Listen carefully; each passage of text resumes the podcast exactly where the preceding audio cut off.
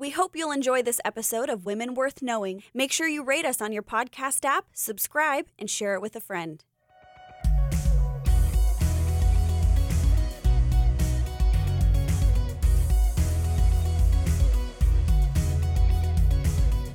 Hello, hello, and welcome to another episode of Women Worth Knowing. My name is Jasmine Allnutt, as I'm sure you know, and this week, ooh, we have a special guest. Cheryl isn't with us, but we do have coming back again Kathy Gilbert, one of our favorite friends of the show. And you guys might remember Kathy was with us before sharing about Elisabeth Elliot. That was a while back. Was that last year? It was last year. That was a while ago. So, yeah, we needed to get her back in. We're overdue for a mm-hmm. Kathy moment here. And so, this is kind of fun because since Cheryl was going to be gone, she said Kathy and I could share on somebody that we really love. and so, her name is Madame Guillaume or Madame Gayon. Guillaume. Ugh, ah, we don't know. We don't Anyways, know. But I'm French, just- very it's French. I'm going to just say that right now. I speak Spanish, not French, and so I'm going to jack up a lot of these names and pronunciations. Kath, feel free to fix it if, if possible. so uh, we're going to be looking at Madame Guyon, and this is kind of like, for me at least, the the final mystic that I wanted to talk about before we move on into like the Reformation women and others. Cheryl might want to sneak a couple more in, and I'm not sure, but at least as far as I'm concerned, I figured, man, we've got to talk about Madame Guyon before we move on because she was amazing. And we're both big fans of her. We are. Kathy actually gave me um, s- some great resources. There's this one book, especially, that I will be putting up on the website. Don't worry. So you can read it too. Um, she's got some great resources here. You can't see it, but she's got a little stack of books. So, But you'll stuff. get them on the list. We'll get You'll- them on the list. Yes. So you won't you won't miss out. No, you won't. Don't worry. so, uh, Madame Guyon, her maiden name was Jeanne Marie Bouvier de Moth. Bouvier de Moth? Something like that. Bou- Bouvier?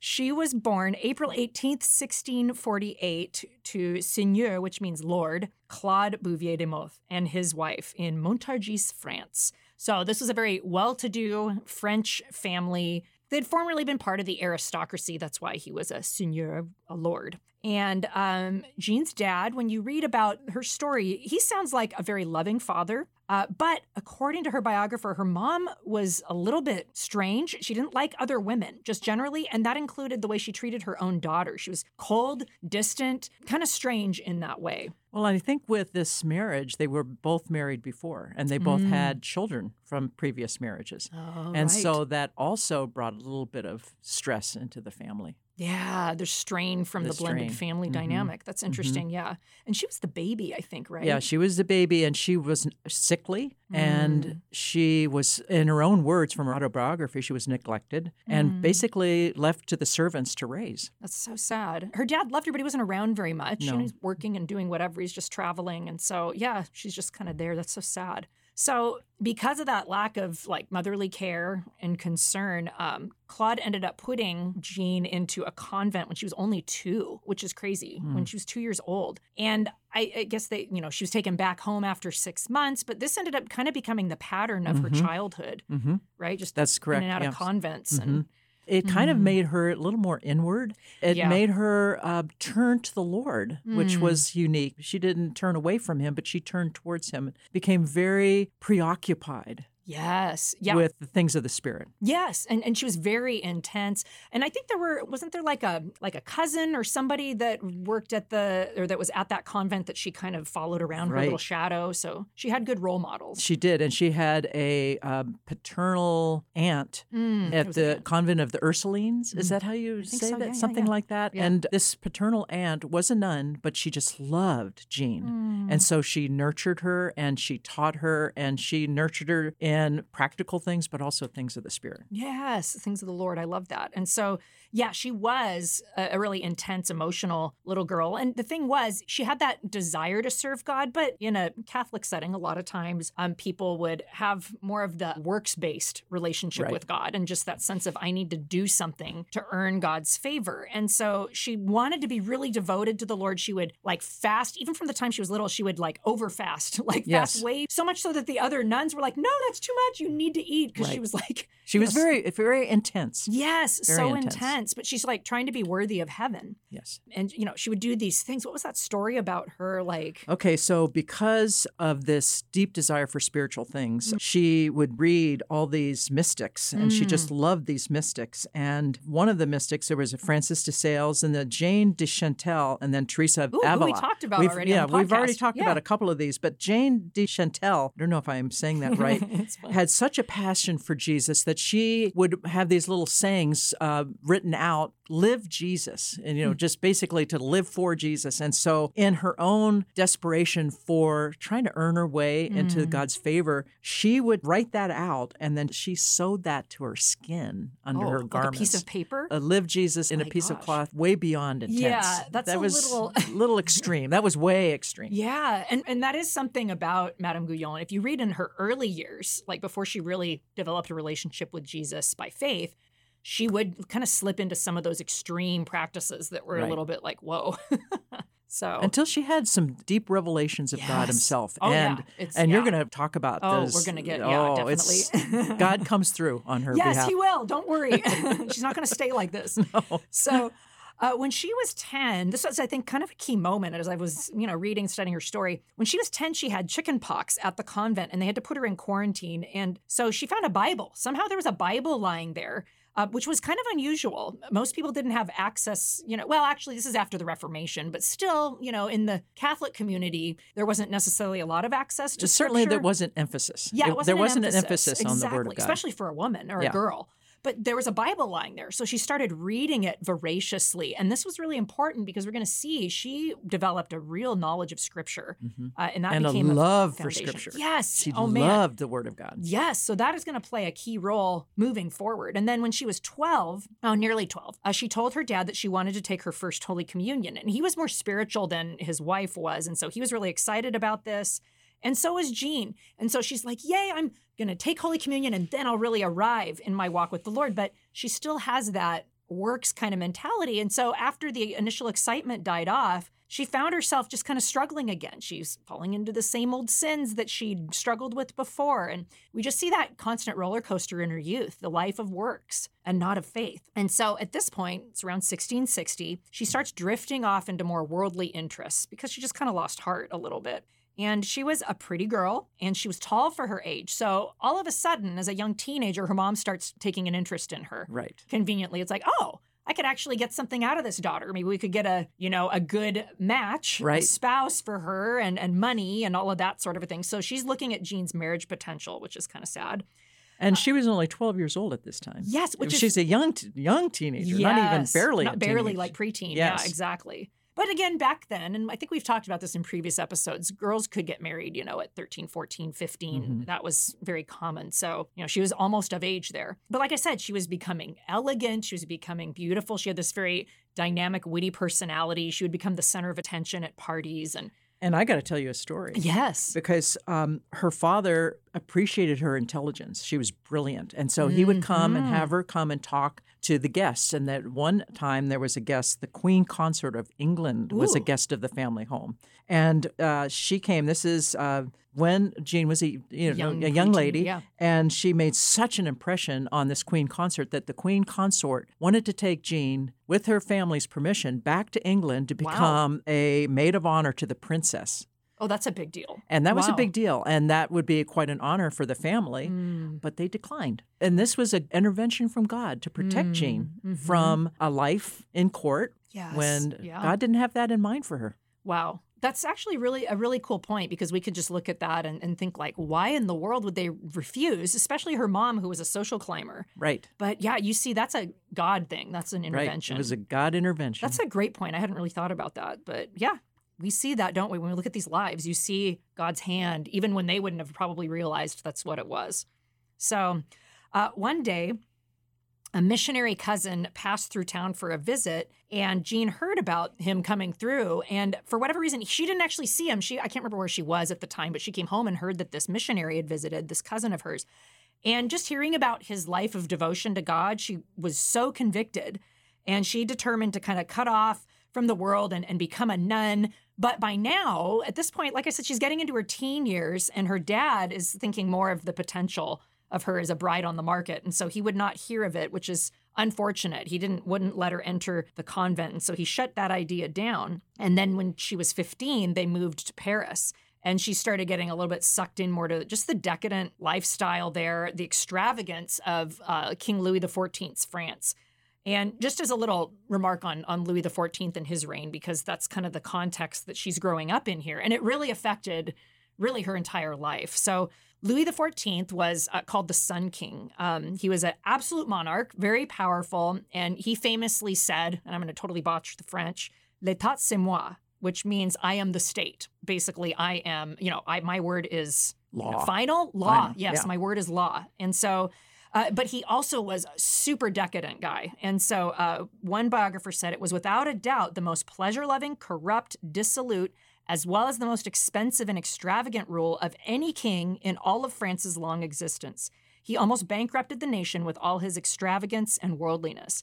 So Paris was just like, it was like Vegas, you know, woo, anything goes here. It was wild and extravagant and immoral, a lot of that going on. And so, you know, Jeanne, without a true relationship with Jesus, it's not surprising that she got kind of sucked into life in the fast lane there a little bit.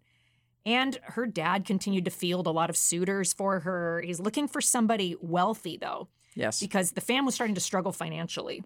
Right. And I think that there must have been a swing back from Jeanne into more spiritual things. And Mhm. Oh, they yeah, were right. Wanting to trying to- try to do an intervention Yes. because they did not want her to go into a nunnery. They did not want it, her life to be dedicated to Mm. uh, Jesus. They wanted to intervene. yes, she's pretty. We need to yes. get her married. Yeah, get her married. And Yeah. so they did, didn't they? Yeah. Who, Do you yeah. want me to tell about Go that? for it. Yes. Okay, so about, here she is, 15 years old. They found a suitor that wanted to marry her. He was 22 years older than her. Ooh. And do you have his name? uh, Jacques Jacques Guyon. Yeah. And so so here in February 18th, 1664, Hmm. she was tricked by her parents to sign the the wedding or the marriage uh, what was it? the articles of mar- marriage. Yeah. Yeah. Okay. And so she was when she signed that, she was unable to break that as much as she would try. Once she had signed that and they tricked her into signing it, she was married. And she had not met her fiance until three days before her wedding. That's crazy. And so she found herself uh, in a very unhappy marriage yes. because not only was her husband older than her, her mother-in-law oh. did not like Jeanne one Mother-in-law bit. from She was very controlling. she persecuted her. She said all kinds of evil things against her, Hmm. falsely accusing her, and said that she had an evil spirit. And even though they were aristocratic family, whenever Mm-hmm. they would have guests, she would just belittle Jeanne in front of the guests. Man. And so, as a result of this, Jeanne became very afraid. Oh yeah. And as a result of that, too, with the mother in law treating her this way, and then her husband kind of being forced to choose sides and sometimes choosing the side of his mother, Mm. um, the servants also. It was not a happy marriage. Yes, I was reading about that too because he would go to his mom for like counsel advice or just to bounce decisions off Right. instead of his wife. And so, I mean, it was just, there was never any love there. And so it was just a, a really challenging marriage. And yeah, I mean, gosh, this lady, I guess she just, I don't know, she was just jealous and wanted to stay the lady of the house. And she had like a control Very thing with her son. issue, I mean, they just had a very unhealthy mother son relationship, it Right, sounded like. right. So very, oh, just miserable. It was just kind of a hell on earth for her. It was so oppressive. And so, um, fortunately, I guess you could say Jeanne had a son the following year in 1665 after they got married. And that actually brought a little bit of light into her dark, oppressive life. She now had, you know, somebody to pour into And a son, an heir, yeah, which is very important. as well. So that kind of, you know, maybe it was a little bit of a band aid in the family dynamic. But overall, it didn't really improve. Um, and so, in desperation, Jeanne starts turning back to God Mhm. and trying to be as religious as possible. And then she has a conversation. Uh, it just so happened she was, not, you know, I say that in quotes, that uh, her cousin, the missionary cousin, was back in town, and Jeanne was uh, with her family at the time. She, I guess, her dad was sick, so she had gone home. Happens to encounter this cousin and just starts talking and pouring out her heart about these struggles she's having and spiritual issues and all of that. And then around the same time, she has this uh, kind of, I really a providential encounter with this Franciscan monk. And she starts realizing what was missing in her life. Uh, her biographer said, salvation through simple faith in Jesus Christ, not by outward works. That was big. Yes. Because she tried all the outward works. As a result, she would be very discouraged and then she would just lose heart and then be easily enticed away. Yes, exactly. That roller coaster. She just was always on that. But now she's, I think this was probably the moment, even though she had some later struggles, I think this was the moment where she was really born again. And so that was July 22nd, 1668. She's 20 years old.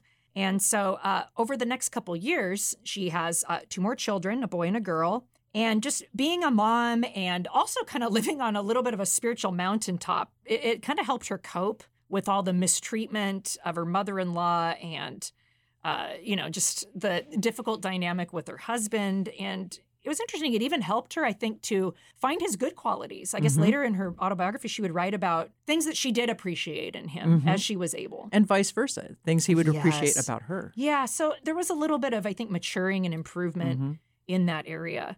And then in 1670, dun dun dun, the family gets hit with smallpox, which was a pretty gnarly disease. A lot of people died from that, or you could be permanently disfigured. And sadly, their second son died. And uh, Madame Guyon, she was at death's door herself, um, but she kind of embraced this as a means of, of humbling her and keeping her from the world. And so after she recovered, she actually um, didn't treat the pockmarks that were left on her face um, because she didn't want to get vain again over her beauty. That was, I think she just knew like kind of a little bit of a crutch in her life.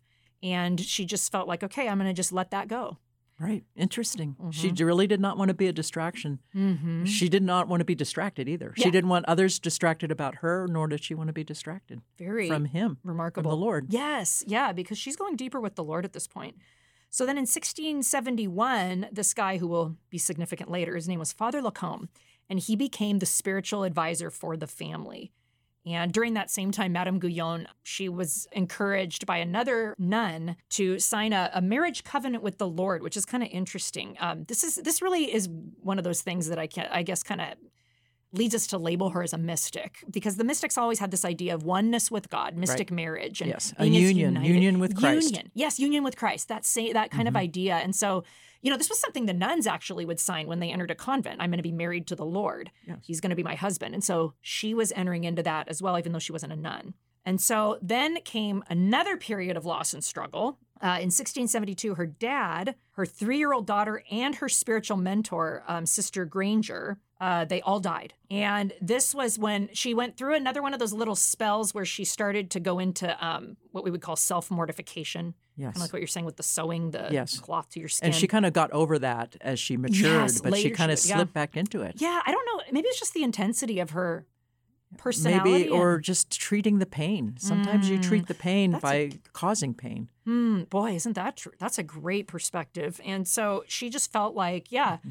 I, you know, I need to do penance. I, I need to try to reignite something in my relationship with the Lord here because she was grieving, Mhm. you know, and and so yeah, through the grief, this was, I guess, her way of dealing with it. And so Mhm. she was doing extreme fasting again, self scourging, where she would kind of beat herself. Um, she would wear horsehair, a horsehair garment with and, and a girdle with nails in it, so it Oh, would poke into her skin Oh my! just bizarre extreme Yeah. stuff you know again this is but just this is a woman in t- terrible pain. yes yeah really struggling she's gone through a lot you Right. know i mean losing her child i mean so many other things over the years just accumulated here i think and i and it's true kind of like what kathy was saying later you know if you read her writings later in life she expressly denounces this this Mhm. um, self-mortification um, you know she talks about suffering and that the lord will walk us through suffering Right. but we're not supposed to bring it on ourselves exactly. so she came to understand later that this was not Not the will of God. yes and this exactly. didn't certainly didn't earn his pleasure or his favor yes. by doing this. Exactly. But that was something that a lot of, you know, in the Catholic tradition, that was a common thing. It, Teresa of Avila struggled with some of that too. She could go down that road a little bit herself. Mhm. So that's Especially the mystics. You know, they Yes. would be. It was a temptation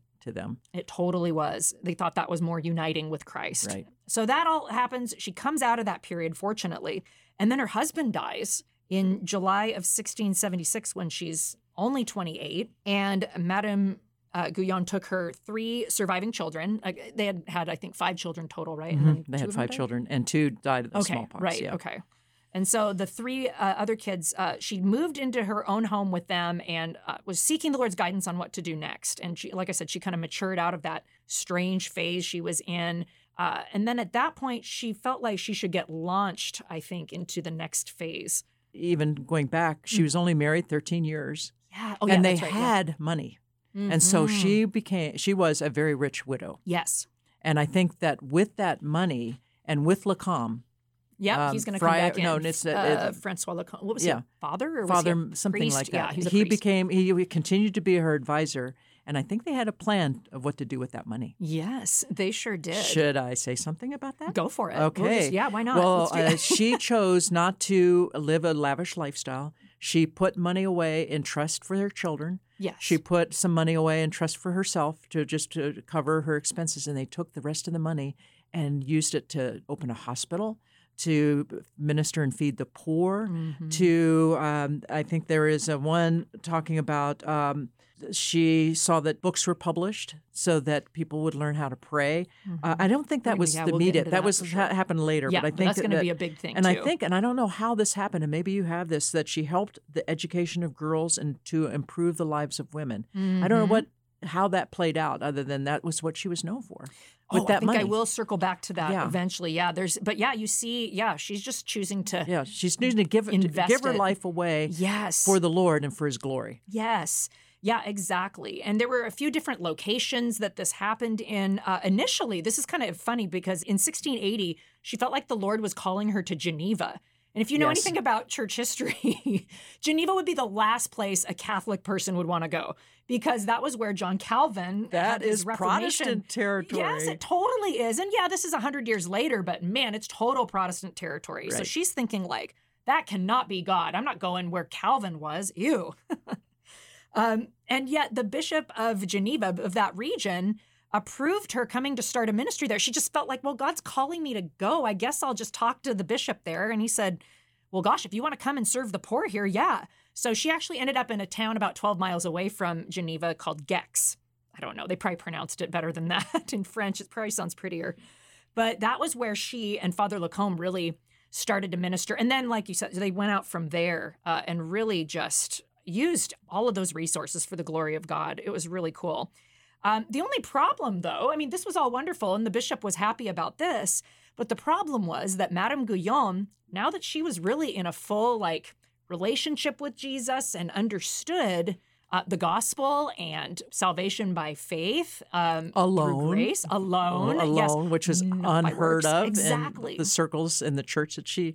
Yeah. Yeah. Oh yeah, that was unheard of in in that time period in the Catholic Church, and so, uh, but she had had this revelation, and so she felt compelled to share what God had shown her. I mean, she had spent so much time in prayer and meditation, as we know, in that intensity that she had, and I love this too because initially her intensity led her into works.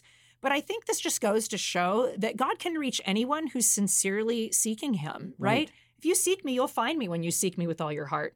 And so here she is, maybe going off into works and on a strange path, but the Lord totally had redirected her. Isn't that the work It's- of grace? It is. That's what the work of grace draws us closer and, and kind of trains us. Yes, exactly. And re yeah, kind of realigns us to Mhm. what, what the heart of God is. And so she came to recognize that justification, those big words, right? Sanctification, that it was all found in the saving work of Jesus, not Yes. in wearing a horsehair garment Right. and beating myself up and fasting.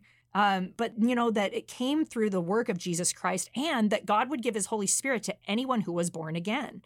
And s- he gave his Holy Spirit oh, to her. My goodness, yeah. She was operated in the gifts and the fruits of the Spirit. And she alarmed some people. I don't know if you're ready to get into that, but she was We're gonna. Oh yeah, We're we gonna go definitely there, aren't we? Yes. Yeah. Oh my goodness. Yeah. She really started to freak people out with some of this because she's teaching death to self in order to become, uh, you know, swallowed up in God's love, dependent on Him for grace, mercy, and blessing. Again, that's that oneness with God that's very typical of the mystics. But it was all dependent on the grace of God. mhm. And uh, she advocated for this practice known as quietism. And um, this was something other mystics had taught on and stuff like that. Uh, one, I don't know, definition of this that I read was that it's the state of human inactivity while in fellowship with God when praying, reading, and meditating on the scriptures. You know, kind of entering into uh, really just a quiet heart. Be still and know that I am God, Mm-hmm. so that he can have his way, like a full surrender. Mhm. Like a ceasing from their own works. Yes. Like resting in Jesus. Yes, exactly. And this was, like you were saying, Kath, and I think we'll probably end up getting into that in the next episode, but this is gonna this sounds to us like cool. Yeah, right on. I mean, that's Right on. Christianity 101, isn't it? Yes. But the church in that day was not going to look at it that way. No. And I mean, she was doing other things too, kind of like what Kathy mentioned. She had started um, promoting, like she said, um, you know, education for girls and advocating for literacy for just common people Yes. more and more so that everybody could read the Bible for themselves.